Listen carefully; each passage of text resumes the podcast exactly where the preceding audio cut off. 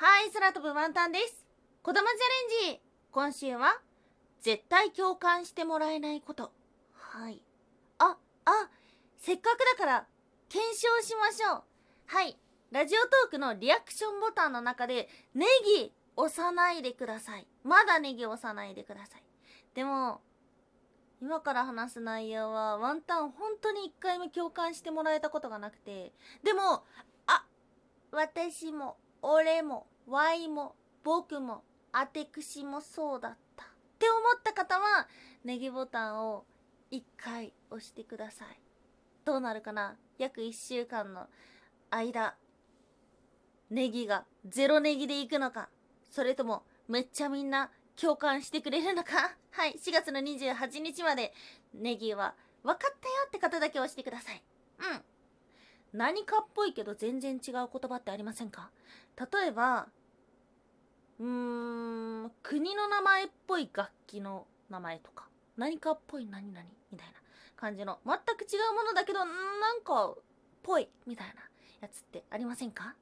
ワンタンにとってのそれは、ラングド社でした。はあ、ワンタンはね、ラングド社は、犬の種類だと思ってたんですよ。犬種。ラングド社。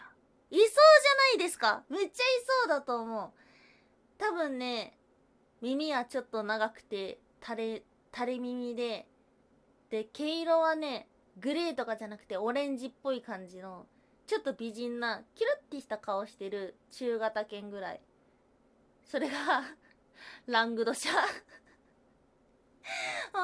うん。でね、ワンタンは普段キャラクター業界っていうところで、まあ、キャラクターでラングド社を作ろうぜ、みたいな。キャラクター使って商品作ろうぜ、みたいな話があった時に、みんな、みんな知ってんの？みんなラングド社、ラングド社、ラングド社、ラングド社。で、なんでこの人たちは犬の話してんのかなと思って話聞いてて。でもその時結構人がたくさんいたから聞けないし、スマホでちゃちゃって調べるのもできないからずっと頭の中でハテナだらけだったんですよ。うん。でね、ワンタンね、そういう時さ、会議終わって調べりゃいいのに、ワンタン会議終わったらさ、全部忘れちゃうからさ、ポーンって言って。で、また次の会議の時にみんなラングド社、ラングド社、ラングド社ってなんだろうで、推理が始まるんですね。多分これはもうここまで来ると犬の話はしてないなと思って。食べ物の話してるのは分かったんですけども、でも、でもなんか、結局何なのか分かんないから、で、ラングド社の社っていうのが会社の社だと思ってたんですよ。ラングド会社みたいな。ラングド社。だから、ラングド社のなんかの製品の話をしてんのかなと思って。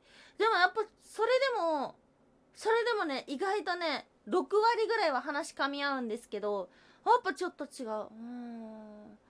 そう思って、また会議が終わった後、すべての記憶を失って、ある日、お土産を買いにデパートのお菓子コーナー行った時に、ラングド社って書いてあって、えー、ラングド社ってクッキーなのっていうのに、もう、もう、ものすごい衝撃で、え、これもうみんな知らないと思って、みんな絶対ラングド社犬の種類だと思ってるって思ったったから、それをあのこれに気づいたのが2、3年前ぐらいに知って、でも今のところ周りの人は誰一人も共感してくれないんですよ。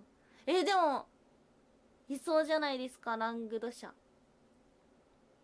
いると思うんだけどなはい。ということで、分かったよって人は1ネギください。はい。空飛ぶワンタンにとって絶対共感してもらえないことは、ラングド社を犬の種類だと思っていた。はい。ということです。なんかゆるっとした話になりました。はい。お知らせです。4月24日12時30分から、泥沼アワーのバーガーピエロという番組にワンタンも遊びに行きます。はい、ラジオトーク本社さんで収録ということで、いやー、緊張しますね。うん。2回目のラジオトーク本社訪問なので、場所はわかるけど、また隅っこの方で、こそこそしております。が、まあ、そんな感じで、ラジオトークのライブイベントとなりますので、ぜひぜひ遊びに来てください。はい。この番組のスポンサーは友沢さん歴史とか世界遺産とかを語るラジオなど放送されています詳細はツイッターにありますのでぜひぜひ番組概要欄からチェックしてみてくださいはいということでお聞きいただきましてありがとうございましたラングドシャあーやっぱりいそうはい以上空飛ぶワンタンでした。